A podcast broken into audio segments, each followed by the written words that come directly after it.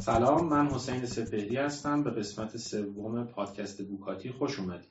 در این قسمت با سمد خطیبی و سهراب مستقیم گفتگو می‌کنیم درباره فعالیت های ناتالی پوتزی و اریک زیمرمن که در فصل نهم کتاب تکرار به حوزه کاریشون پرداخته بشه سمد خطیبی چند سال پیش با همزی رو راه انداخته.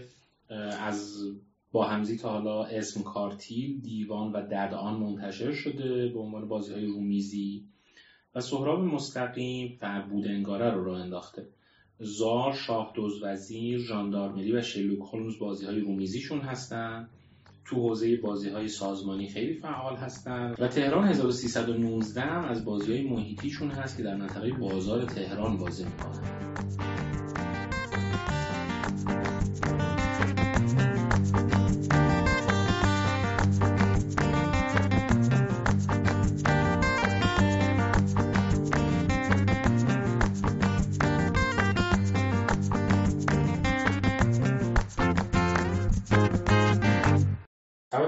معرفی می‌کنی. خواهش می‌کنم.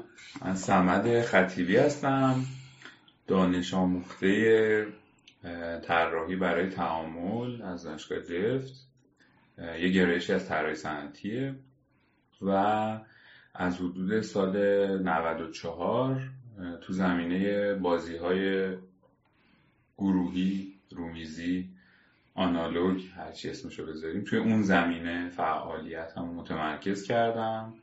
در گروه با همزی در واقع من جز هم گذاره این گروه هم. و کارمون توی با همزی تا موقعی که می‌شد قبل از کرونا برگزاری رویداد بازی بود و ساخت و نشر بازی. در واقع من طراح محصول توی با همزی هم طراح بازی مکانیک بازی در واقع یه جاهایی حتما نظری میدم تو روندش ولی بیشتر من طراح محصولم چه بازیایی از با همزی رو می‌تونیم ببینیم؟ ما در همین الانی که نشستیم هشتمین سال فعالیتمون داره شروع میشه و تو این هفت سال گذشته سه تا بازی بیشتر نداشتیم. خیلی ما با ریتم کندی محصول اضافه می‌کنیم. بازی دیوان بوده. که اولین اقتباس فارسی از مکانیزم بازی مافیاست که همه می‌شناسن دیگه این روزا.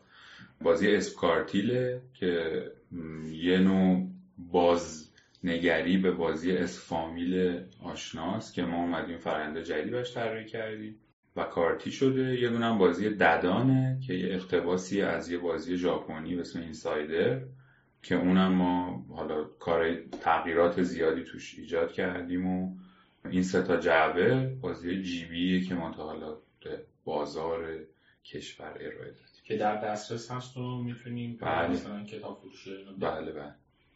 سهراب تو چی؟ منم سهراب مستقیمم که معمولا مستقیمش با دستم نشون میدم حیف که صوت اجازه نمیده. من عضو تیم فربودنگارم. فربودنگارم از همون حوالی 94 5 به عنوان تیم شکل گرفت و بازی محیطی راز آب آتش تو پارک آب آتش. نقول معروف هسته تیم شکل گرفت. چه چهار تا بازی محیطی داشتیم. آخریش تهران 1319 تو بازار تهرانه. بازی رومیزی بورد گیم و با اختلاف کم یه سال حداقل بعد سمدون رو شروع کردیم. یادم جعبه اول دیوانه که تو کافه برده اول دیدم تو کوچه گلزار. 25 تومنم بود اگر درست بگم. و با یه علاقه. آره با یه علاقه خرید. یعنی مثلا من که موقع یه سال دو سال بود بورد گیمو موریم های جدید رو میشناختم حالا غیر از مثلا اما پول داره اینا که بچگی بازی کردیم راز جنگل. خیلی هیجان داشتم که بازی ایرانی اومده. گفتم یاد اون روز هم بکن. بازی زارو داشتیم تو بورد گیم رومیزی بازی ژاندارمری بازی شادوز وزیر کارتی. بازی شادوز وزیر دوئل و بازی جدید اونم ایستگاهی که امروز که داریم ضبط می‌کنیم در حال بسته بندیه بود اون روز که پخش میشه دیگه بتونن بگیرن کارمون طراحی و اجرای بازی شعارمون هم اینه که به نظر میشه زمین و زمین بازی خودمون بکنیم و بریم می‌کنیم بازی تو همه عرصه ها میشه. وارد کرد و جز اهداف اونه که این کارو بکنیم بخاطر همین یه بخش بازی های سازمانی و آموزشی و کارگاه بازی و اینا هم داریم ارتزاقمون از همین راه بازی و یه گروه هشت نه نفری اونایی که دارن گوش میدن نمی‌دونن که یعنی این سوال برای شما تکراریه ولی کلا چجوری میشه بازی ساز شد یا بازی ساخت؟ مثل هر چیز دیگه ای به نظرم شروعش از اینجاست که بخوای اون کارو بکنی. یعنی واقعا فیکیت تیل میکیت به نظرم اینجا خیلی خوب جواب میده. چون مثل یه کار خلقه. همون جوری که نمیشه نجار شد بدون اینکه چند تا صندلی خراب ساخت نمیشه بازی سازم شد قبل اینکه این تلاشو بکنی. نظرم یه تصمیمی می‌گیری که یه تجربه ای که خودت کردی و به نظر جذابه. حالا این جذابیت عموما از خوشگذرانی و سرگرمی میاد لاقل وقتی کنار بازیه ولی می‌تونه از جنسای مختلف باشه. ترس کنجکاوی آموزش همه اینا می‌تونن جذاب باشه. اون تجربه ای که به نظر جذابه رو که میشه کور مکانیزم مکانیزم اصلی و تصمیم می‌گیری به نظرم با آدما به اشتراک بذاری و روش حالا یه پوسته های می‌ذاری. گاهی وقتا برعکسه یه پوسته های یا یه داستان یا یه واقع تاریخی که به نظر جذابه رو می‌خوای روایت بکنی واسهش یه تجربه پیدا می‌کنی که آقا یه ساعتی که می‌خوام من از طریق بازی این روایت همو بگم به مخاطبم یا بازی کننده چیکار بکنه که حوصلش سر نره؟ و عملیاتی ترکیبی از این هست یعنی تصمیم می‌گیری تجربه با دیگران اشتراک بذاری که بهشون خوش بگذره و این امتحان کنی ببینی خوش میگذره یا نه. من تا اینجاش رو بلده جرقه اول اینکه دیوان رو بسازید از کجا اومده؟ ما از حدود اول در هشتاد خورشیدی که خودمون دانشجو بودیم تو جمعمون کم کم این بازی اومد. یعنی از جمع دانشجویی هم بعدا هم شنیدیم که تو جمع دانشجویی خیلی موقع باب شده بوده. و اون موقع هنوز هیچ چیزی بسته بندی که نداشت. یعنی گوشه کاغذ نقشه رو می نوشتیم پاره می کردیم نقشه رو چیز می و اینو بازی اون موقع جریان پیدا کرد و ما به دلایل خیلی واضحی که مافیا باعثش میشه دعواهایی که اتفاق میفته اصلا متوقفش کردیم. یعنی دیگه خودمون به اصطلاح زده شدیم از اون فضا و دیگه بازیش نکردیم. تا موقعی که دیگه با همزی شکل گرفته بود در پاییز 94 ما به این هم داشتیم فکر می‌کردیم که چون موقع هنوز محصولی مشخص نکرده بودیم که می‌خوایم آیا محصول طراحی بکنیم یا نه. چون یه مسئله که اون موقع وجود داشت این بود که هنوز سرفصل بازی رومیزی شناخته شده نبود. یعنی توی شهر کتابا یا مراکز فروش کالاهای فرهنگی جایی برای بازی به اون معنا نبود. اسباب بازی بود پازل بود کتاب بود. و همین بازیهایی که سهراب هم اشاره کرد همون تو بچگی بازی کردیم مثل راز جنگل و همون پولدار و منچ و اینا اینا در واقع بیشتر بازار یعنی هم همینا بودن اصلا چیزی نبود. بنابراین ما به اینجا فکر یعنی اینجای داستان که شروعش کرده بودیم به این فکر کردیم که ما قبل از اینکه محصولی طراحی کنیم باید یه بازارسازی انجام بدیم یه جور فرهنگ سازی که خودش خیلی کلمه بزرگیه. اصلا یعنی کار گروه ها نیست. این کاریه که در لایه حاکمیتی باید اتفاق بیفته. ولی خب ما دیدیم نیازشه که بکنیم در مقیاس خودمون شروع کنیم. این کار کردن و شروع کردیم به این فکر کردیم بعد از اینکه رویدادهای بازی رو در واقع برگزار کردیم به این فکر کردیم که خب اون بازی مافیایی که داشت بازی می‌شد خودمونم بازی می‌کردیم.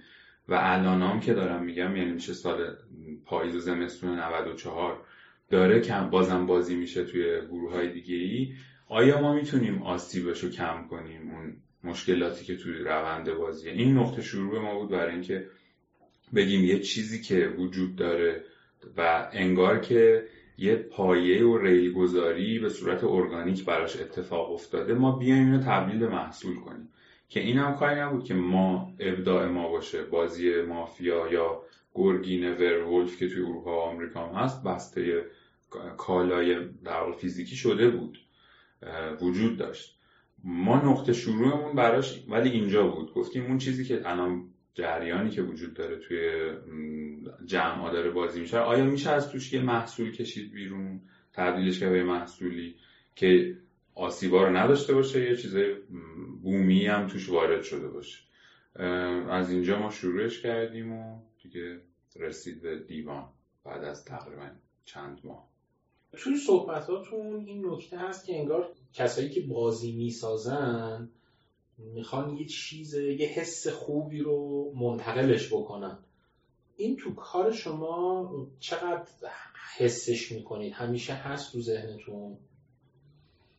به نظرم بالاخره بازی اصلا اگر آدم و بازیش نکنن میشه گفت کامل نشده به دنیا نیومده و فرقش با شاید حالا نقاشی حالا موسیقی چون قابل بحث بود ولی بالاخره شاید نه هنرهای شبیه این.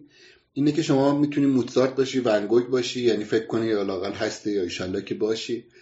و یه چیزی درست کنی و فکر کنی حالا الان نه 50 سال دیگه کش میشه. ولی بازی جزء تولدش اینه که بالاخره یکی اونو تجربه بکنه. و ما هر لحظه حالا چه طراحی چه بازآفرینی یا کار شبیه این فکر می‌کنیم که اون آدمه از این تجربه که داره می‌کنه چقدر لذت می‌بره. چون اولین چیزش اینه که آدم سرگرم شه. یعنی بازی ممکنه سنگ کاغذ قیچی باشه و یه آدمای نیم ساعت بازی بکنن. یعنی جدا از مکانیزم اینه که اون کاره سرگرم کننده باشه. حالا رقابت توش هست حس مثلا achievement توش داره و این سرگرم شدن هم مثل هر چیزی در دنیا مثل هر فرضی علوم انسانی framework یا مدل های مختلفی داره. حالا ما تو gamification که خودمون کار می‌کنیم از مدل 8 ضلعی یوکای چو استفاده می‌کنیم. میگه هر کدوم این اضلاع رو داشته باشه یه چیزی جذاب میشه.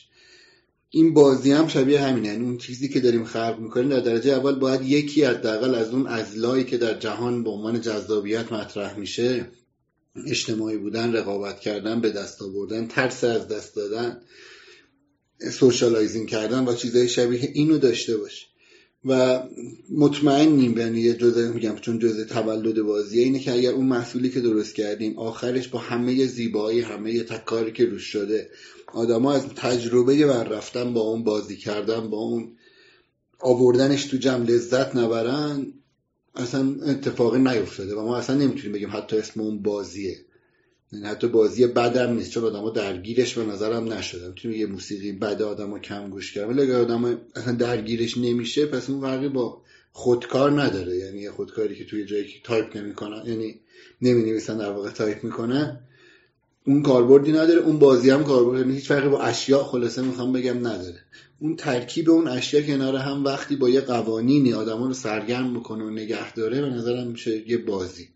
لاغر از نوع فیزیکیش. توی کتاب نویسنده های کتاب یه کار خیلی مهمی تو فرایند بازی سازی اشاره می‌کنن به اسم بازی آزمایی. حالا فکر می‌کنم که ترجمه پلی تستینگه. شما توی کار خودتون این موضوع رو تجربه کردین؟ ما شاید بتونم بگم بالای 80 درصد کاری که داریم می‌کنیم بر اساس بازی آزماییه. یعنی یه ایده یا طرح یا حتی اختباس بر اساس یه ایده موجود اگر قراره که ما بیایم روش کار کنیم که می‌خواد یه محصول بشه بدون اون بازی آزماییه همه چیش لنگه. برای اینکه ما همونطور که سهراب گفت تا موقعی که بازیکنایی نباشن که اون ایده یا طرح بازی بکنن ما اصلا نمی‌دونیم که این چه اتفاقی براش قرار بیفته. چون حتما همه تجربه کردیم شما حتی شطرنج هم بشینین با آدمای مختلف بازی بکنین روحیه آدما توی شکل بازی که شما می‌کنین حس و حالش اصلا متفاوته. حالا شطرنج نوع خیلی دیگه ریاضیه یه بازیه. بازیایی که فاکتور اجتماعی توش مثل تعامل اجتماعی نقش دارن اونا دیگه تصاعدی تفاوت توش ایجاد میشه. و این چون چیز غیر قابل پیش بینی شما نمی‌تونید اونو لزوما همه چیزش رو طراحی بکنید.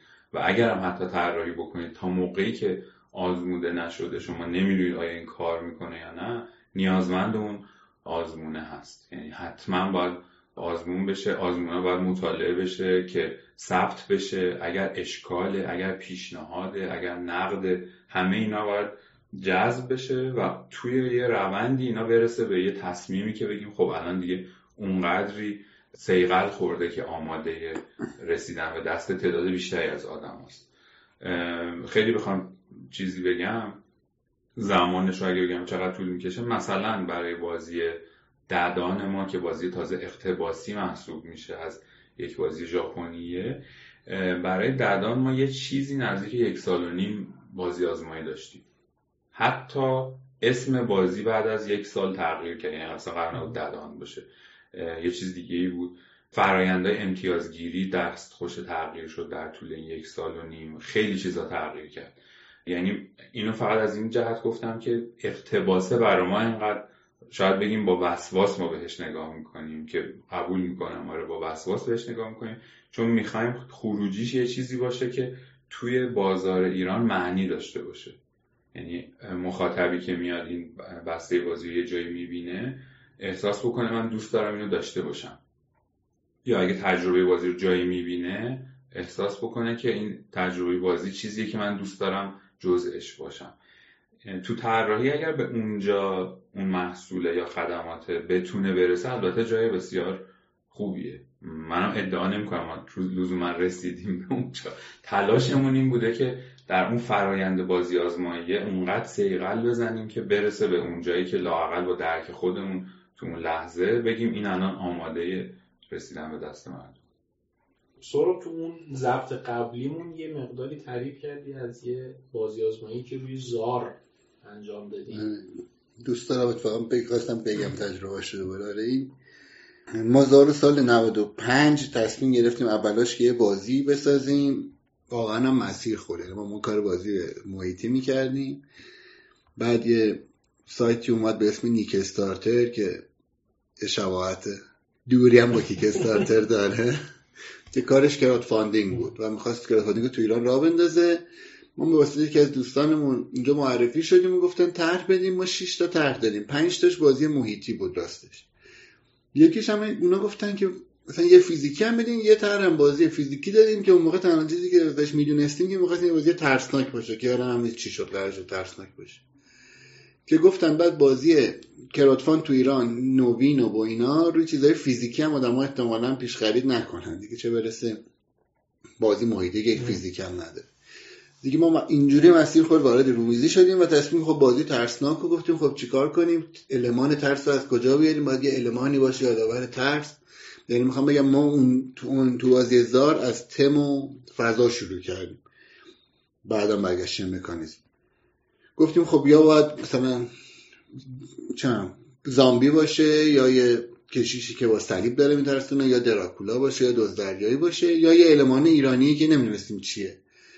بعد چون تازه هم یه سری از بچه ها سه تامون از شیش رو رفته بودیم قش به این فضای جن و اینا یهو نوکیشان میگن چیزن دیگه هیجانشون بیشتره. تازه کشف کرده بودیم و می‌خواستیم مثلا مراسم زار جهانی کنیم. فکر کردیم خب بس می‌تونه اسم این انگار زار باشه به یاد اون مراسم و های ترسش اگر قرار باشه بومی بیاره از یه ادواتی مثل رمل استرلاب نقشای تلس اسمای تلس اینا استفاده کنیم و شد شروع کار.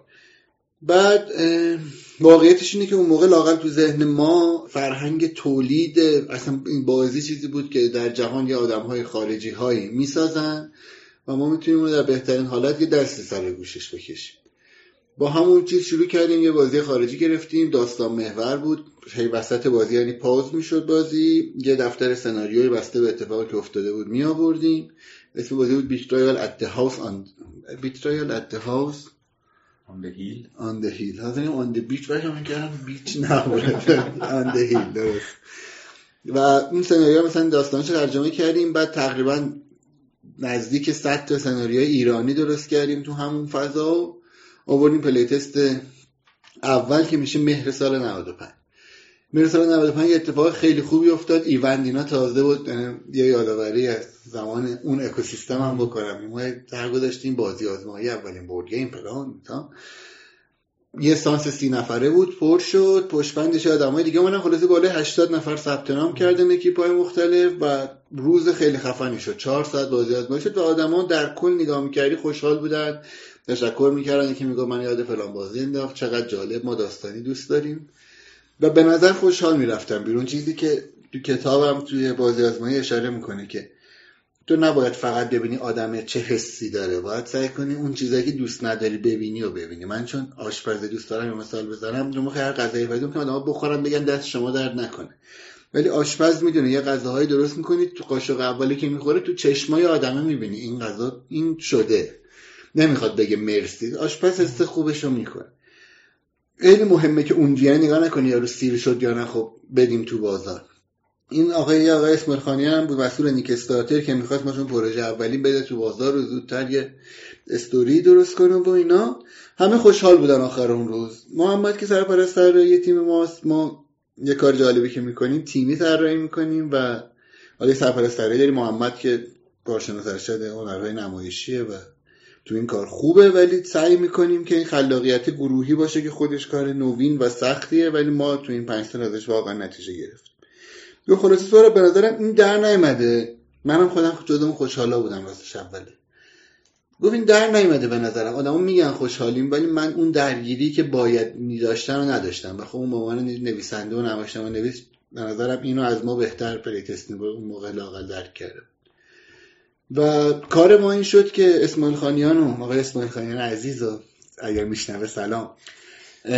بگیم آقا یه هفته دیگه یه ماه دیگه وقت بخریم به اونایی که کرات فاند کردن پیش خرید کردن زمان بگیریم و یه بار بازی رو بکوبیم بسازیم. و بازی استرلابش تغییر کرد داستان دیگه داستانی نبود سمی شد فلان شد. و شیش ماه بعد شد تازه یه زاری. ولی اصلا خیلی منتظر چیز دیگه بودن. اون پلی تسته خیلی تو ذهن من روز پر رنگی بود و فکر می‌کنم که اگر اون اتفاق نمیافتاد قطعا زار یه چیز دیگه می‌شد. حداقلش این بود واسه عجله. اولا یه بازی کپی می‌شد ولی الان شد یه بازی میشه بهش گفت کاملا اورجینالی که ایرانیه. با ادوات خاص وقت گذاشتیم روش اینا و یه و موندگار شد. واقعا فربودنگار بخش مهمی از زندگی خودشو به عنوان شخصیت حقوقی مدیون زار. به نقش پلیتست واقعا توش مهم بود. یعنی اون آدم اگر اون روز اون تجربه رو نمی‌کردن و محمد اون نکته رو نمی‌دید اصلا راه ما یه جور دیگه میشه ولی خوب بود. به نظرم زار یکی از چیزایی که تاثیرات مهمی که گذاشت همین حسی بود که تو ما برطرف کرد. یه جرأتی ما داد یه تولیداتی کردیم که دیگه هم جرأت نکردیم بکنیم. ولی این یه جرأتی ایجاد کرد. یعنی بعد از زار جوون ها پیرها آدم های زیادی خلاصه بکردن ای میشه طراحی کرد. یعنی قبلش آدم شاید انقدر باور نداشتن. این اومد خیلی هم بهش نقد داشتن خیلی ها خوششون اومد مثل هر چیزی. ولی یه راهی ایجاد کرد در درجه اولا واسه خودمون به عنوان تولید کنندگان اولیش که میشه یه کارهای دیگه ای کرد.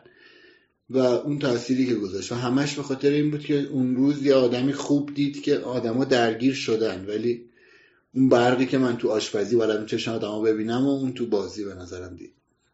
شما کجا احساس می‌کنید که بازیتون موفق شده رسیده به اون مرحله اصطلاحات آشپزی دیگه پختگی کافی؟ میشه من راجع به بله، قبلی. سهراب یه چیزی بگم بعد اونو بگم.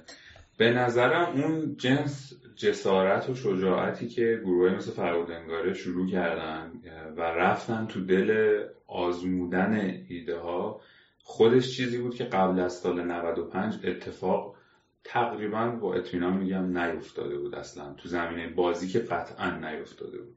یعنی اگه تجربیاتی هم بود که بود یعنی از اوایل دهه 90 داشت یه چیزایی طراحی می‌شد و میومد توی بازار. ولی حالا طراحی که در واقع یه جور اقتباس و بومی سازی های دیگه. ولی این که اصلا فرایند طراحی نیازمند یه بازی آزمایی عمومیه یعنی من فقط تو خونه خودمون و با جمع دوستام این کار نکنم. اینو وارد عرصه عمومی بکنم. آزمونه رو چیزی بود که از همون سال 95 استارتش خورد. یعنی با گروه فرودنگاره ما هم همین کار رو کردیم. گروه های دیگه هم شروع کردن همین کار رو انجام دادن. و قبل از این این اتفاق نبود. چیزیه که یه مقدار الانی که نشستیم سال اسفند 1401 جاشو خودمونم خالی می‌بینیم. یعنی خود ماها الان شاید اونقدر جرأت این کار رو به اون شکل شاید نداشته باشیم. نه اینکه نخوایم اون کار رو بکنیم. مخاطبی توسط ورودی های اگه اسمشو بتونیم بذاریم کاذبی با یک سلیقه آشنا شده که خیلی هم خوبه. بازی خارجیه که رفته جوابشو در جهان پس داده جایزه گرفته فلان اینا. و یه کسی توی ایران اومده اونو داره بدون اینکه هیچ دستی هم به هیچ جایش بزنه همون تجربه رو داره کپی می‌کنه و میده تو بازار و در تعداد بالا این کار داره انجام میده. این باعث میشه که مخاطبه اصلا دیگه براشون بازی آزماییه که برای ما اونقدر میگم 80 درصد کارمونه رغبتی اصلا برای وارد شدن به این چالش نداشته باشه. چون برای مایی که این ور داستانیم که داریم فرآیند طراحی رو انجام میدیم برای ما حالا خودمون رو نمیگم عمومی دارم میگم. برای طراح یکی از مهمترین عنصرهایی که تو بازی آزمایی مهمه که داشته باشه اینه که اعتماد به نفس داشته باشه. بگه من اونقدر به یه خروجی که رسیدم مطمئن هستم که بذارم آدما تستش بکنن. و مخاطبش هم باید از اون طرف این آمادگی رو داشته باشه وارد تجربه ناشناخته جدید بشه. چون همینطور که توی کتابم بحثش میشه بازی آزمایی فرایند خشنه. خشن به معنی اینکه مثال آشپزی که سهراب زد مثال خوبیه. شما یه موقع تمام مواد لازمه یه غذایی رو درست می‌کنی نمیشه در نمیاد. به هزار یک دلیل. مثلا ممکنه یه چیزش رو یه کمی اشتباه بریزی زمان اشتباهی یه چیزی رو توش اضافه کنی که نباید بکنی. و تا موقعی که اون اتفاق نیفته و در واقع غذای آزمونش رو پس نده شما هیچ جوری نمی‌تونی بگی که این جواب میده یا نمیده. باید اون اتفاقا بیفته.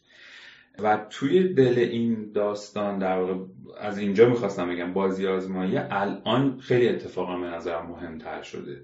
یعنی بر خود ما تو این جایی که قرار گرفتیم در طی این سالهای تجربه الان دوباره داریم فکر می‌کنیم باید برگردیم انگار به یه نقطه حالا منظورم نیست صفر ولی انگار دوباره از اول باید جرأت کنیم بازی آزمایی رو تعریف کنیم. ببینیم تو شرایط 1401 چجوری میشه بازی آزمایی کرد. شرایطی که دو سال و نیم کرونا از پسش گذشته شرایط خاصی توی کشور اتفاق افتاده امکان برگزاری رویداد و سلب کرده همه این چیزا با هم دیگه هست دیگه. ولی خب ما به عنوان طراح باید در واقع سرنخ دست ما باشه دیگه. ما باید عملیاتش با ماست. ما باید راهش رو پیدا کنیم. سخته ولی باید این کارو بکنیم. همین فقط خواستم بگم بحث بازی آزماییه خیلی خیلی جدی تر از اون چیزیه که مثلا ما بگیم جست بگیریم بگیم ما بازی آزمایی هم داریم انجام میدیم. و اونقدر مهمه که تو اون سالهایی که نتونستیم انجام بدیم قشنگ ما رو عقب انداخته. یعنی اصلا هیچ تعارفی نداریم. ما رو به اندازه همون سالهایی که بازی آزمایی نکردیم ما رو عقب انداخته. چه نکته قشنگی رو میگی؟ به نظرم می‌ذاره بیشتر روش وایسیم چرا الان اینجوری شده؟ این این مخاطبی که یه تجربه به بیان تو یه تجربه کاذبی پیدا کرده و اون تجربه کاذبه دیگه اجازه انگار مشارکت رو نمیده بهش. چرا این اتفاق افتاده؟ چی شده که اینجوری شده؟ و سوال به نظرم هم ترش اینه حالا چیکار دارید می‌کنی یه بخش مهمش اینه که هر گونه خلقی به نظرم حتی بچه به دنیا آوردن از یه آرامشی از یه محیط آماده ای یعنی تو خیالت راحت باشد آینده اون بچه و شبیه ایناست دیگه. حالا اون اعتماد به نفسی که سمد در مورد بازی میگه به نظرم شبیه اون آرامش اجتماعی است. یعنی یه بخش اعتماد به نفس اینه که من نه اینکه از کارم مطمئن باشم ولی می‌دونم وقتی اینو برم مخاطبم یه همدلی داره تو اون کار. این همدلی از بین میره. چرا از بین میره؟ یه بخشش اینه که این روحیه خلقه که داشت ایجاد می‌شد یه دست اندازی خورد چون یهو انبوهی از کپیکارا اومدن که فاصلهشون با ما فقط یه اسکن بود. یعنی 6 ماه تا یه سال تا یه سال و نیم تا دو سال طراحی اون با یه اسکن به ما می‌رسه. یه بازی که بیشتر از ده بار تجربه چاپ شده در دنیا. اول هزار تا دادن بعد پنج هزار تا. الان سر هزار تا رد کرده. پس همه سوراخ هم گیراش هم برطرف شده. یه بخشش اینه که اون اون یعنی اون مخاطب اصلا عادت نکرده که از خلق حمایت بکنه. از خلق کردن حالا نه خلق مردم. و یه وقت یه وقت اشتباهی پادکست وقت سیاسیش. و مثلا تو همون 80 نفری که واسه زار اومدن آدمایی که بودن مثلا یه گروه 25 30 نفره از سرابای اون موقع اومدن. قنچه تابوسی بود کیان شیله بود آدمایی که بعدا هر کدوم تو اکوسیستم کارآفرینی ایران آدمای مهم تاثیرگذار زحمت کشی شدن و یعنی مدام یه بخشش اینه که اصلا آدما اومده بودن که از خلق دفاع کنن. یا اصلا در مورد کروت فاندینگ روانشناسی جذب سرمایه گذاری جمعی میگه شما به آدمه به شما پول نمیده چیز ارزون تر بخره.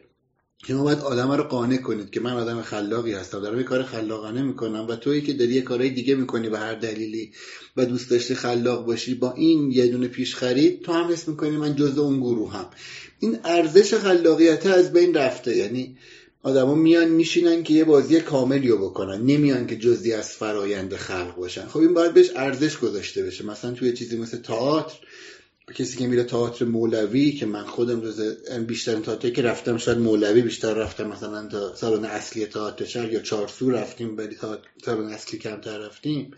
یه بخشش اینه که میری اصلا تئاتر دانشجویی ببینی می‌دونی علی نصیریان و حسینی هم دوش بازی نمی‌کنن می‌دونی ممکنه یه توپاقی هم داشته باشه ولی میری حرف تازه ای بشنوی.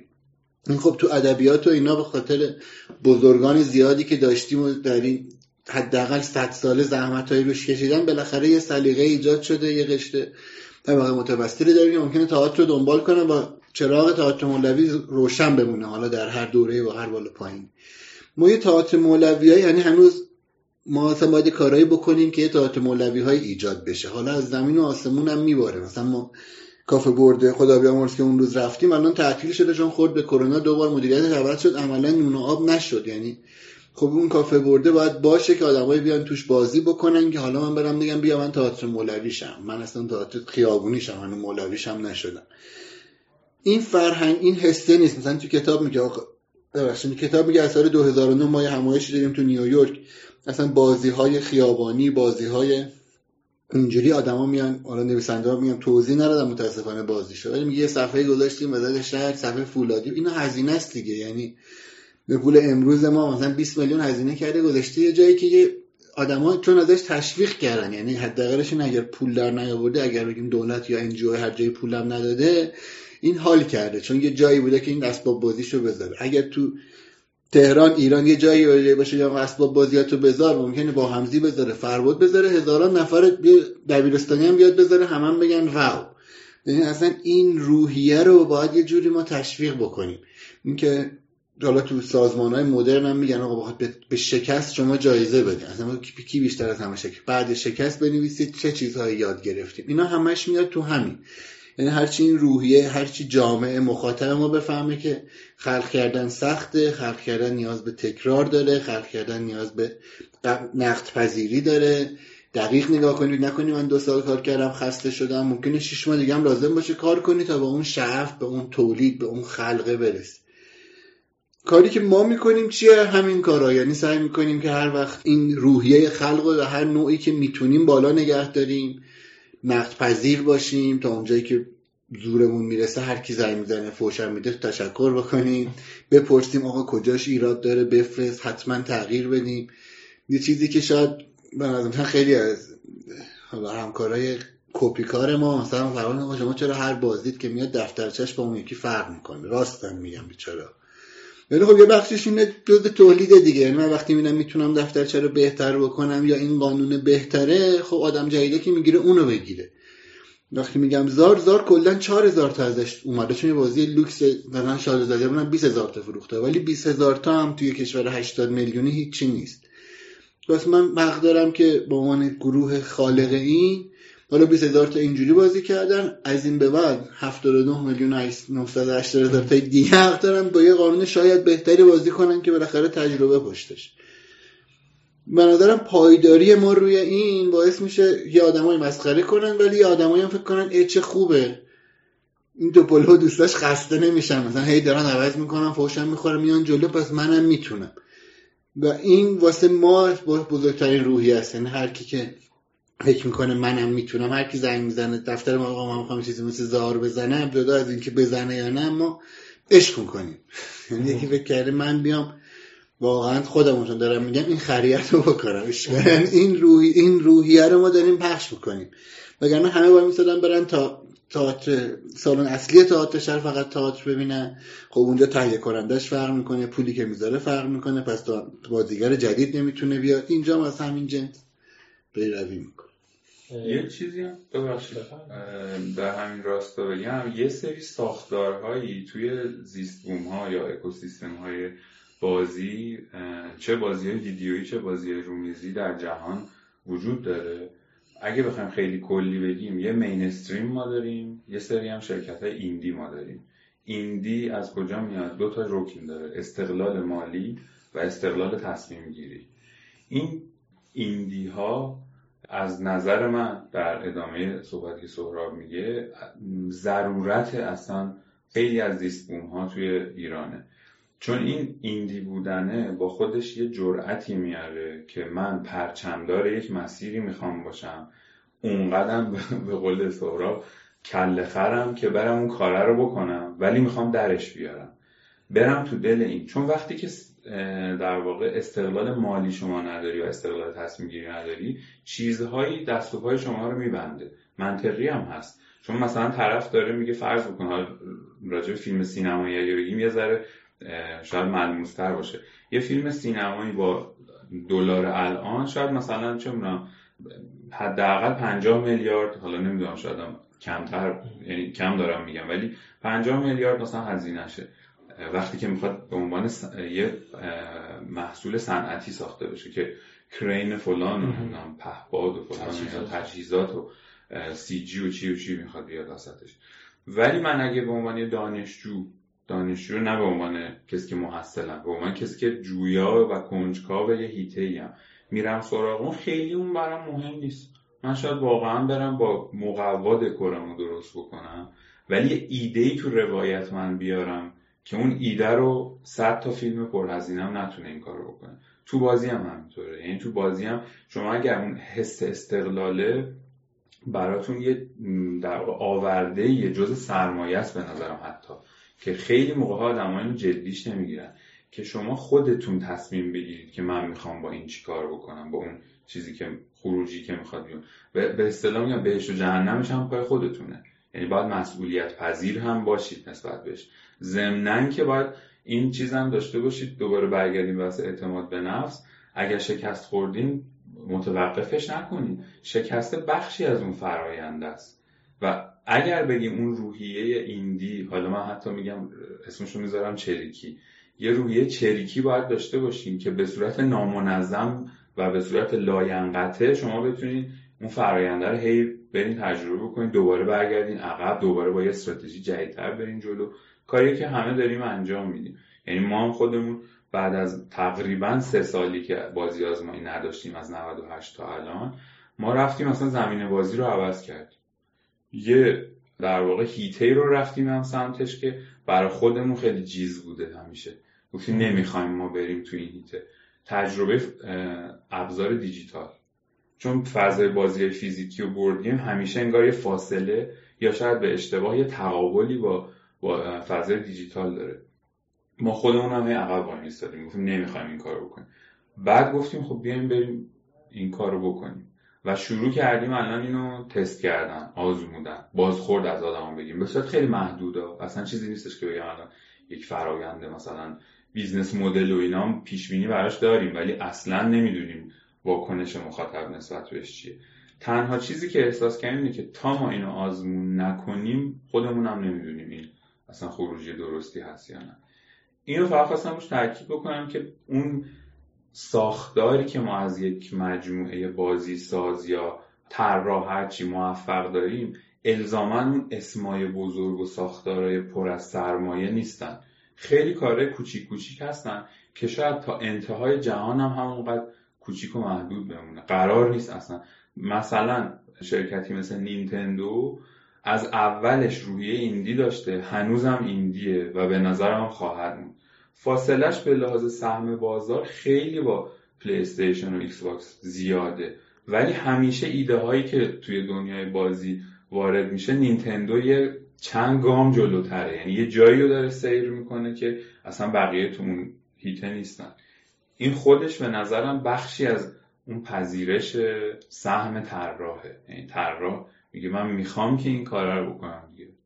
پدید باید بیارم. وظیفمه توی صحبتاتون به نظرم دارید راجع به یه چیزی از جنس تاباوری صحبت می‌کنید که این طراح بازی این سازنده بازی تو وضعیت الان کشور ما که مخاطبه یه فرهنگی پیدا کرده مدل بازی کردنش یه جور خاصیه وضعیت مالیش یه شرایطی داره. هم همه این اتفاقات کنار هم دیگه باعث شده که شما یه تاباوری زیادی لازم داشته باشید.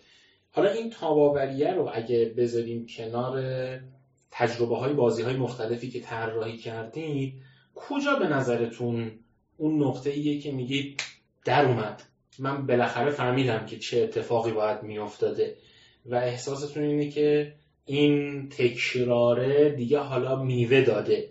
دیگه اون اتفاق خوبه افتاده. اون نتیجه که شما ازش می‌خواستید در اومده. من دارم راستش هیچ جای قطعی نیست. یعنی همه آدمایی که فیلم می‌سازن حالا همه خیلی واژه بدیه ولی خیلی از آدمایی که فیلم می‌سازن و وقت می‌ذارن و اینا فکر می‌کنن اسکار می‌گیرن احتمالا. ما هم احتمالا هر بازی که می‌سازیم می‌کنیم اشبیه می‌گیره بالاخره یه روز. یعنی اینا که جزش یعنی هیچ وقت نمیشه گفت آها من نبز جامعه دستم اومده. چون موفقیت مثلا که سمت ما ایندی محسوب میشیم و موفقیت روزیه که ایکس باکس بشیم که هیچ وقت نمیدیم ما به عدد دست نیافته اندیشیم زیبایی در وجود آمدی. حالا ما داریم تلاش می‌کنیم. به یه هدفی که ممکنه هیچ وقت نرسیم ولی تهش اونجاست. و هیچکی به نظرم نمی‌دونه که چی میشه یهو بین این همه کتاب یه کتابی گل می‌کنه یه چیزی. یعنی هزاران و یه بخش مهمیش لاقل به نظر من تاسه یا شانسه که تاسه هم نشسته. ولی تغییری که تو این سالها تو خودم لاقل می‌تونم اونو تجربه زیسته بگم اینه که زودتر می‌فهمم که نباید کجاشو پافشاری بکنم. یه بخش مهمیش اینه. یعنی قبلا روی ایده هایی خیلی وای میستادیم. هی فکر می‌کردیم شاید اینایی که بازی کردن عقلشون نرسید. ولی الان یه نفرم که خوشش نمیاد سریعا فکر می‌کنیم نکته یعنی یه نفرم مهم میشه. یعنی زمانی فکر می‌کردی مثل هر عقیده دیگه. من عقیده دارم حالا یه سری مخالفن و حتی گاهی وقت آدم شاید حالا شاید تو جوونی تر فکر می‌کنه که اصلا که مخالفن خوبه. حالا بحث فلسفی واقعا هم یادم ایداد مخالف باشن خوبه. ولی در زمینه بازی تو هر چقدر پذیراتر باشه یعنی هر چقدر بفهمی که یه نفرم اگر بتونی اون یه نفر چون اون یه نفر نماینده هزاران نفره که شبیه اونن و تو ندیدی. اون تیکه رو اگر بتونی رد بکنی یعنی زودتر شکست بخوری حالا کتاب لین استارتاپ همون بالا جلومه واقعا. فیل فست لرن فستر اینجا ما تو طراحی هم هستی یعنی ما هرچی بتونی زودتر قبول کنی که این ایدم خوب با اینکه خیلی حال می‌کنم ولی می‌تونم با رفیقای خودم تو شمال بازی کنم.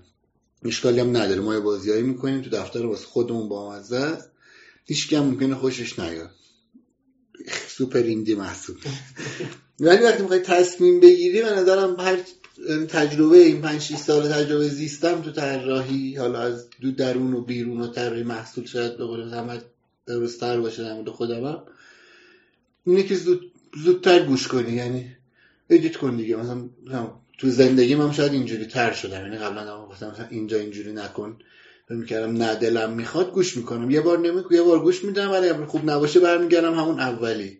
تو طراحی یعنی باشه این کارو بکنیم. خیلی سریع. تاستو برداریم تاستو برمیداریم. من متنم می نویسم واسه تولید محتوا مثلا حالا با رضا معمولا چون رفته برگشت می‌کنیم. چون دیگه به این چیز رسیدیم. مثلا یهو رضا میگم پاک کن. قبلا مثلا با حالا این بغلش رو پاک کن. برو این خوب نیست. سریع پاراگراف رو می‌گیرم دیلیت. و این شده یه فرهنگی. خوب نیست پاک می‌کنیم دوباره میمیسیم دیگه من نظرم تجربهش اینه وگرنه بقیهش قابل پیش بینی نیست متاسفانه. مگه ماشین زمانی چیز؟ مثلا این ایستگاه مطمئنی میتره کنه حالا امروز اینو گفتم که بعدا یعنی ما امروز که در فرودنگاره هستیم می‌کنیم ایستگاه زندگی ما رو زیست فرودنگاره رو دو تکه می‌کنه. چون بازی که دور میزی نیست آنگوینگ واسه پارتیه. به نظرم جامعه رو ولی ممکنه همین دو تا هم که زدیم نره. یعنی واقعا تاستمون هم چندی؟ چی؟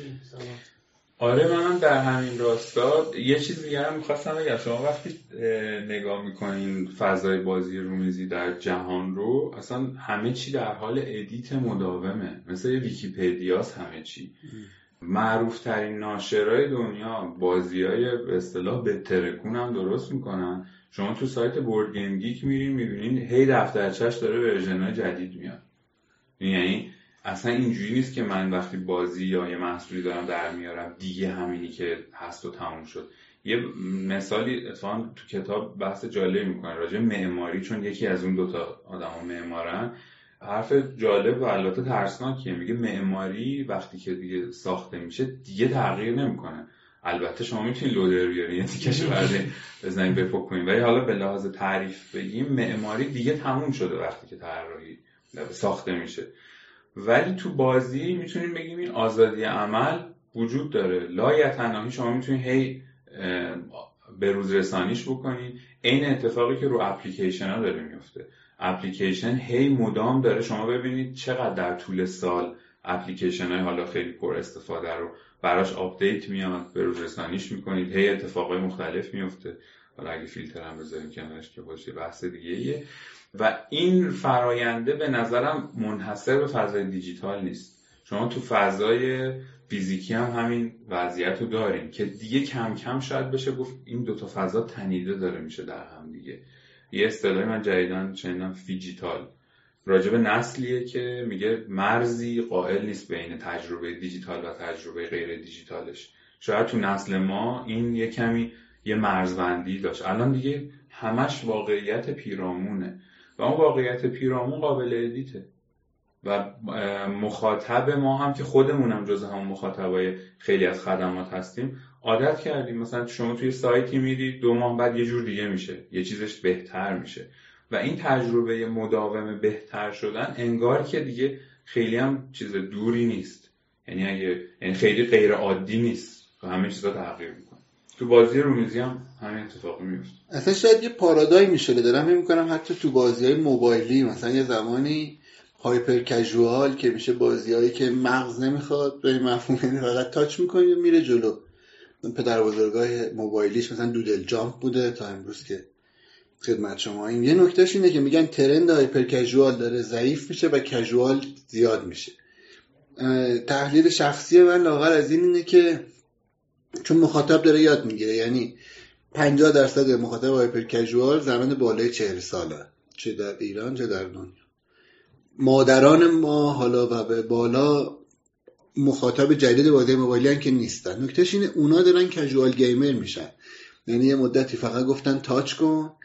یه مدتی تو ایران با بازی های مثل آمیرزک کلماتی نسل جدید جدوله تور انداختن اومد دیگه این آدم موبایلی شد. حالا یواش یواش دیگه casual casual یعنی یه ذره پیچیدگی بیشتر داره حل معما داره باختن داره. شما تو hyper casual مگه واقعا موبایل بذاری یه گوشه game over شه نمی‌ذاره. یه تبلیغ ببینی دیگه game over ولی هرچی جدی تر میشه از casual حالت hardcore games فرقش اینه که تو توش احتمال شکست در واقع داری. باید فکر کنی زمان بذاری. فرق. مخاطب داره به این عادت می‌کنه. حالا تو معماری هم که گفتیم مثلا می‌دونم میگن یه معماری آینده نگره که ممکن اولش هم همه بگن عجیبه. ولی به این مفهوم که 50 سال دیگه آدما بیشتر میرن تو اون خونه تا تو اون یکی خونه حالا چون نمی‌تونن تغییر بدن مجبورن یهو 20 سال برن جلو انگار شبیه 20 سال دیگه بسازن تا مد بشه. حالا بازی هم یه بخشش به نظرم یعنی مخاطب ما چون هی داره تغییر می‌کنه ما هی پس باید بسش به روز بکنیم دیگه. چون پاپ داره انگار جابجا میشه یعنی های سادگی داره جابجا میشه. یه زمانی سادگی این بود فقط کلیک بکنه حالا دیگه همه کلیک رو یاد گرفتن پس باید دو دستی بازی کنی دیگه ساده است. یعنی اصلا تعریف hyper casual هم یعنی شاید hyper casual ها casual نمیشن. label hyper casual یه ذره توسعه پیدا می‌کنه همه چی به سمت سختی. جذاب ترین بخش کتاب براتون کجاهاش بود؟ به این مفهوم تکرار یا چرخه من آیتریشن که بریم چرخه های شاید رشد یا بنده طراحی بشه معنیش کرد. به نظر این که تمرکز کتاب روینه برای خود من این چیز رو داشت که میگم خب یه بخشی از تجربه های زیسته ما در طول این سالها انگار یه آینه ایه دارم. می‌بینم خب همه جای دنیا توی هیته های مختلف داره این اتفاقی میفته و به رسمیت شناخته میشه خطا کردن.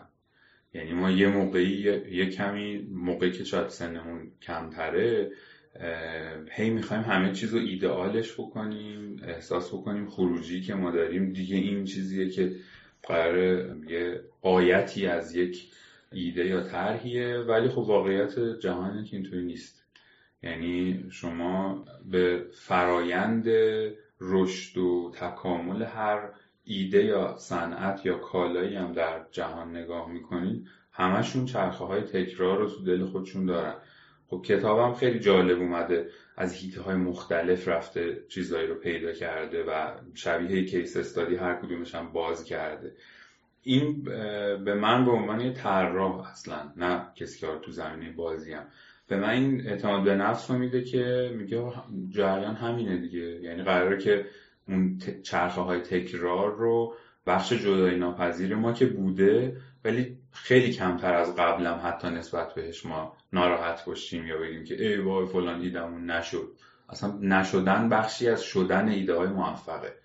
و اینو به نظرم خوب تو کتاب توضیح میده. حالا توی بخش نه که راجع به طراحی بازیه که به این بحث ما یکمی مربوط تره خیلی خوب میان توضیح میدن اینو در واقع اون دو نفر که چقدر این امکان دیدن زاویه های جدید برای آدم باز میشه وقتی اینطوری بهش نگاه بکنی.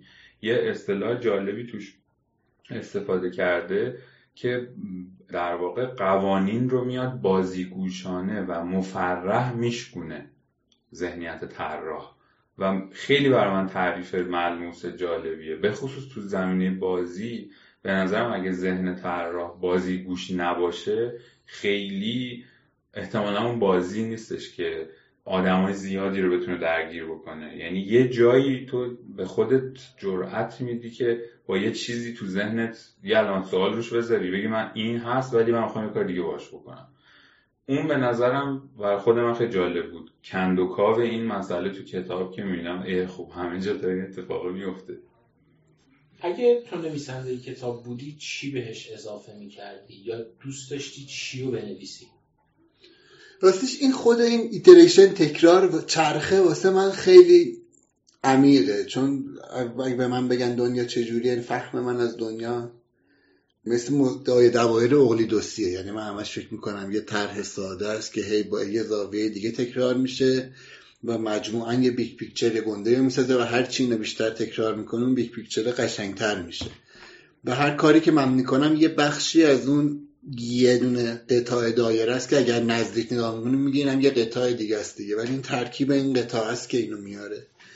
و چیزی که توش دوست داشتم شبیه اینو واسم که انگار یکی داره خیلی رک و راست مثل مثلا میگم میان سالگی یا حالا بلوغ بزرگسالی یا نه بلوغ فیزیکی. عقلی اونجاست که بفهمی که دو از جون دنیای شما دنیا خود. دنیا همین کسافتیه که هست سخت نفسگیره آسون نیست ولام ولی همینه که هست و به اینو قبول کنی به عنوان نه یه اجبار یا زندان به عنوان یه منطق. مثلا ما تو دوره خلیه هم مثلا میگم اگر یه محلولی اینجوری باید به شما بدم شما رو هرچی بریزی طلا میشه این چقدر میارزه؟ آدم معمولا اولش مخصوصا سر. این خیلی میارزه. من من صد تومن من صد تومن ولی واقعیش ما میگیم صفر تومن آخرش دیگه. چون اگه رو هر چی بریزی طلا بشه مثلا چوب گرو میشه. چون چوبا کم میشن. یعنی اصل اقتصاد.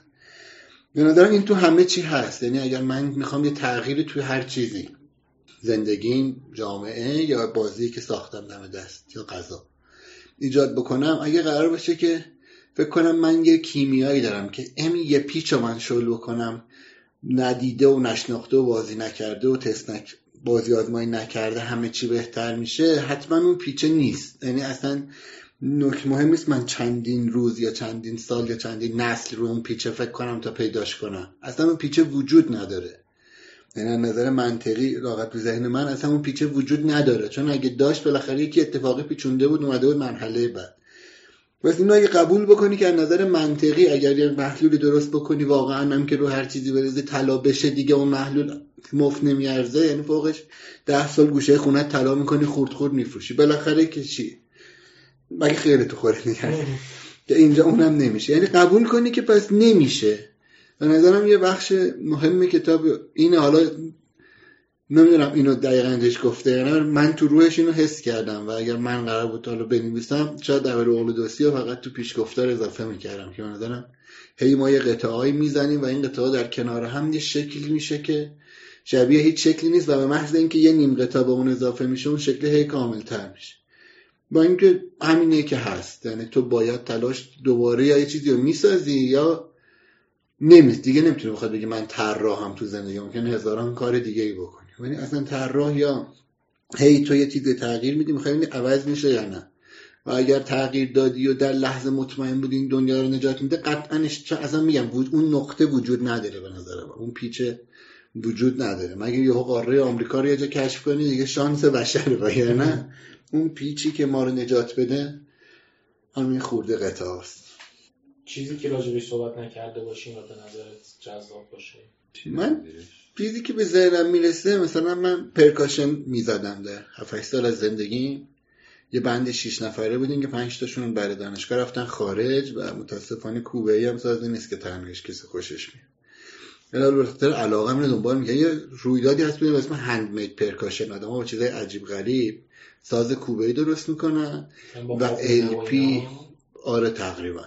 مثلا یه موندرامه که من عاشق طراحیشم 2018 اول شد. این آب معدنی بزرگ 20 لیتری ها هست که می‌ذارم این دستگاه. دو تا از اینا رو گرفته بود از تیکه باریکش به هم چسبونده بود. این یه صدای sci-fi عجیبی داشت چون یه بم بزرگیه ولی یهو می‌رسه به یه چیز نازک. صداش عوض میشه. مثلا فکر کنید یه چیزی شبیه talking drum آفریقایی هاست که مثل دمام وسطش نازکه تا اون با شیب کم میشه. این شیب نداره چون یهو کم میشه صدا حالا این مثال بود واقعا مهم نبود. ولی بحث اصلی می‌دونی که ما هرچی این رویدادها رو به نظرم بیشتر بکنیم. یعنی تو هر حوزه هستیم و فکر می‌کنیم که دوست داریم فرهنگ بهتر بشه شبیه رویداد بازی های شهری نیویورک یا تاکینگرام یا هر چیزی شبیه این. یه جایی که این فرهنگ این که آزمایش خوب است و این مسیره که قشنگه. چون تهی وجود نداره نه چون ته قشنگ نیست. چون به اون ته که می‌رسی می‌خوای بعدی رو بسازی و دیگه اون ته دیره. باز این استراتژی اکوسیستم استارتاپی هست که میگه اگه اون روزی که محصول دادی بیرون خجالت زده نبودی شرمنده نبودی دیره یعنی تهش همیشه اینه که تو میدی و چون تو ذهنت یه چیزی تا تولید بشه ذهنت رفته جلو پس اون دیگه دیره. پس تهی نیست. یعنی قبول کنیم که تهی نیست و این مسیرت. حالا هی ما این موقعیتی رو واسه مسیرها بیشتر بکنیم. از نقاشی همینجوری رنگ بزنیم بپاشه آدم های جایی به دیوار. مهم نیست اون لحظه چی خلق میشه. مهم که آدما ببینن میشه خلق کرد و یهو یکی بگه ای چه جالبه و ده سال دیگه نقاشی بشه و یه روش جدید. آره و به نظرم در ادامه همون صحبتی هم که سهراب داشت پذیرش این نکته که ما با فرایندهایی مواجهیم که ته ندارن. و خود انجامه و تکرار انجام است که یه مسیری رو قرار بسازه که یه موقعی قرار ما قضاوت کنیم که خوب بوده یا بد بوده یا جبری بوده یا نبوده. و دلو به دریا زدن به نظرم بخشی از اونه.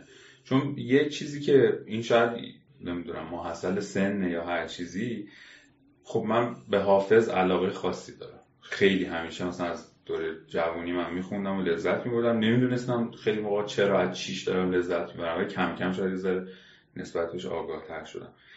حافظ قاعدتا در طول مثلا حدود 60 70 سالی که زندگی کرده که این کتابه رو یه روزی نشسته از الف تا رو بنویسه و تموم شه درش رو ببنده بذاره کنار.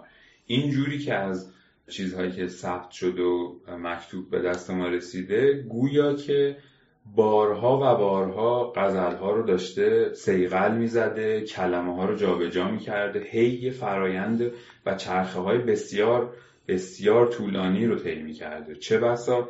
خیلی از یعنی حالا بر اساس روایتی که از شاملو نقل می‌کنم که میگه که اصلا این چیزی که دست ما رسیده خیلی بخش کوچیکی از شعرهای حافظه. یه بخشایشو به دلایل عقیدتی و حالا دلیل سیاسی اون زمان اصلا سوزونده خودش. یعنی اصلا بخشش هم ما نداریم. پس خروجی که ما از حافظ می‌شناسیم به عنوان یکی از حالا قله های ادبیات هم تو ذهن همه هست و اینا اون کتابه فقط نیست دیگه. پشت اون یه تجربه های پر از شکست و نافرجامی و من سلیقم اینه که اینش اونجوری بشه و اینش اونطوری هزار جور چیز پشتش وجود داشته.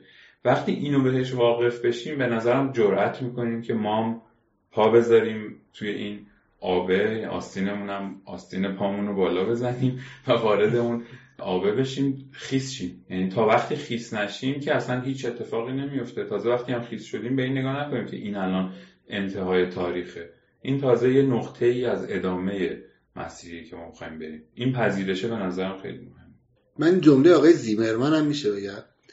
چون همیشه استفاده کردم شاید به کار اومد. زیمرمن که تو این فصل هست که جمله معروف داره که من به شقیده دارم. شخصا ممکنم دروغ بشه. ولی میگه قرن 19 قرن موتور بخار و مکانیک بود. قرن بیستم قرن فناوری اطلاعات و اینترنت بود. قرن 21 قطعا قرن بازیه. و من هم همینجوری فکر می‌کنم. چون ما هی سرمون خلوتتر میشه و دوست داریم چیزها رو جذابتر ببینیم و اینا یکی از داروهای اصلی که این دوتا دغدغه رو حل می‌کنه بازی. اینکه کتاب رفته سراغ طراحا یا ایده پردازایی که خیلی نامدار به اون معنا نیستن که برند شده باشن به اصطلاح. مثلا خب می‌تونست به سراغ کریم رشید نمی‌دونم فیلیپ استارک و اینا حالا تو زمین طراحی صنعتی. منتها به نظرم این خودش یه کار جالبی می‌کنه. اینکه من خودمو فرض می‌کنم اگه من دانشجوی طراحی بودم میدم که خب پس لزومی نداره من اونقدر مثلا بتره کنم به اصطلاح خودمون که مثلا یه آدم مهمی شده باشم. من فعال تو حوزه طراحی و تجربه من مهمه که چی کار می‌کنم. و این که طراحی برای من یه زبان بیانه در واقع. اون زبان بیانه رو من جرأت می‌کنم توش تمرین های خودم اسکچ بزنم طراحی کنم با آدما در میون بذارم. و این بیانمندی به طراح اضافه میشه. چون خیلی موقع ها ما درگیری چرخه هایی میشیم که مثلا حالا هر کی توی حیطه علاقه داره مثلا الان دیگه طراحی UI UX هم توی اپلیکیشن های زیاد و اینا. مثلا ما موقعی انگار اسممون طراحه که مثلا بریم یه اپلیکیشن و یه پلتفرم خیلی خیلی نامداری رو طراحی بکنیم. ولی خب ممکنه ما خیلی به اصطلاح experimental یا تجربی وارد اون فاز طراحی بکنیم خودمونو و جواب کارمون هم داره میده. جواب کار کارفرمامون هم داره میده. حالا اگه کارفرما داریم. اگرم خودمون کارآفرینیم و پروژه خودمونه که دیگه خودمون باید در واقع حدود و سقور نهایت اون چیز دست خودمونه.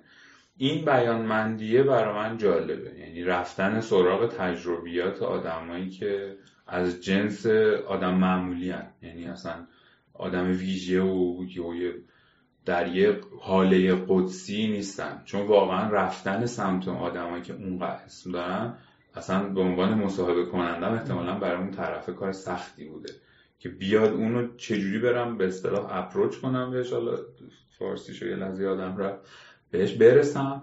چجوری اون تجربه اصلا به درد آدما می‌خوره؟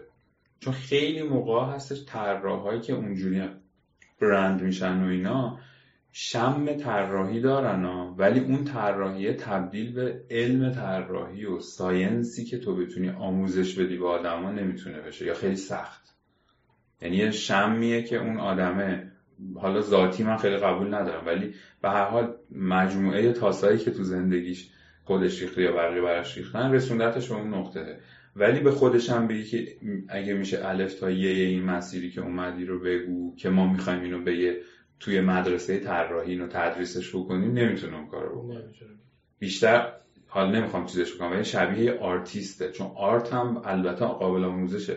ولی اینکه چه کیفیتی از هنر هستش که اون چیزیه که مثلا فرض کنید الان ما ونگوگی رو اگه مثال بزنیم بهش می‌رسه چیزی نیست لزوما قابل تدریس باشه. باید مثلا اون چیزی که گفتن آستینا رو بالا بزنه واردش بشه. و به نظر این کتاب این جرأت رو به آدم میده که این کار انجام بده. اصلا شاید واسه این غیر متخصص. متخصص معروف بعدیش اینه که کار ایدولوژی یه ذره می‌کنه. یعنی اصلا با این روح کتاب که تکرار ایتریشن چرخ هست شاید مخالفه. چون من میگم وقتی استاد اینو میگه دیگه من کی باشم؟ ولی اصلا یک آدمایی میاره که اون حالا رو نداشته باشن که منو شاید بترسونن. اینم خیلی مهم. ما معلم ریاضی جبر احتمال داشتیم اول دبیرستان. جبر می‌گفت سنگینم می‌گفت. ما طبیعتا مثل هر دانش آموز طبیعتا مثل هر جمله درسته نیست. ما مثل خیلی از دانش آموزا چون آدم دیگه هم داشتیم. در می‌کردیم فوقشون جبره که اون گفته رو بهترین یاد بگیریم پیامگاه کیو رو اون میشه نقضش میشه بعد یه روز این سر کلاس گفت ببین شما چیزی که من مامان معلم می‌فهمم که شما در بهترین حالت سعی می‌کنید اینی که ممنیگه رو بفهمید. ولی نمودار علم در تاریخ میگه اگر هر دانش آموزی قرار باشه معلمش کمتر یاد بگیره نمودار نزولیه. ولی عملیاتی نمودار سعودیه پس به این باور برسید که شما قراره از استاد یاد بگیرید که از اون بهتر باشید.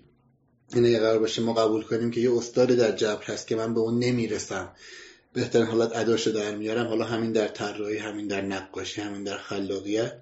اصلا اتفاقی نمیافته و منتها بدی اسم استاد اینه که وقتی وقتی تو کتاب و مخاطبت عامه ممکنه اون حسه ایجاد شه که آدم میگه این یه اسطوره من میشم بند کفشه ولی اصلا آدم میاره که اون حاله شاید ایجاد نشه و این جمله این آقای صادقی مغز جنبه مهم زندگی میشه اینجوری نیست. یعنی ببین تا حالا علم اینجوری نبوده و اگر تو می‌خوای این کارو بکنی اتفاقا کار عجیب و احمقانه ای کرد. یه ویژگی دیگه یه کتاب هم به نظرم اینه که درسته تو فرهنگ آکادمی نوشته شده این حالا استاد دانشگاه هم مثلا دارن مرور ادبیات خلاقیت رو شکست می‌کنن. که یه روح آکادمی داره ولی خیلی کتاب زندگیه. یه تنوع خیلی خوبی از آدما هستن تو حوزه های مختلف آشپزی کشاورزی پادکسته پارکور. آره پارکور. همه مدل آدمی توشون هست و همه اینا دارن از این موضوع استفاده. یعنی خیلی کتاب کتاب زندگیه. تجربه زندگیه. واقعیتش هم به نظرم طراحی. حالا اگر این طراحی صنعتی من نمی‌خوام صنعتیش برام شخصا مهم نیست ولی اگه طراحی دیزاین رو بخوایم بگیم اگه مبتنی بر زندگی روزمره یعنی متصل به تجربه زندگی ما نباشه بهش درد می‌خوره. یعنی یه مشکلیه که ما تو فضای آکادمی خودمون هم داریم. یعنی یه سری جزوه ها و یه سری چیزهایی هست که بعد از سه دهه می‌بینی تغییر نکرده.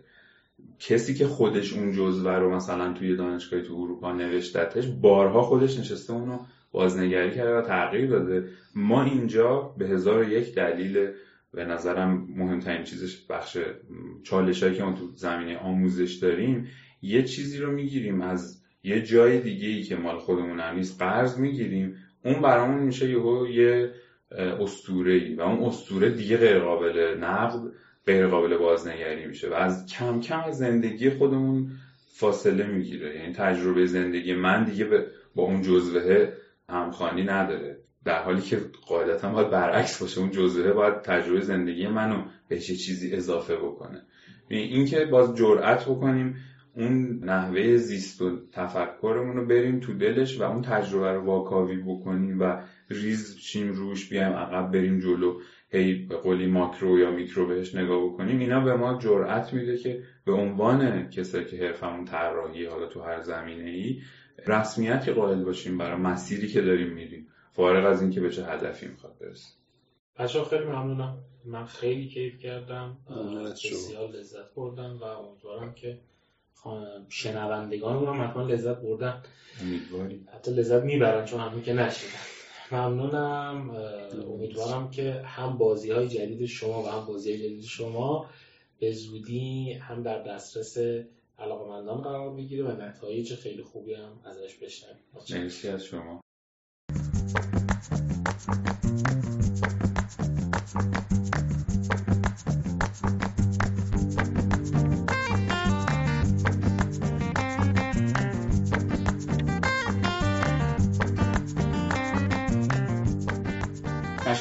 صالح امینی رسول شکرانی و بچه های سکنج برای اینکه میزبان ما در ضبط این اپیزود بودن. از نشر کتاب بارش و آقای احمد برپشتی هم برای اینکه کتاب رو در اختیار ما قرار دادن خیلی خیلی ممنونی. برای قسمت چهارم پادکست سراغ حجت اعظمپور رفتم تا درباره متیو مالونی انیمیشن ساز صحبت بکنیم. به قسمت سوم بوکاتی گوش کردید. من حسین سپهری هستم. تا بعد.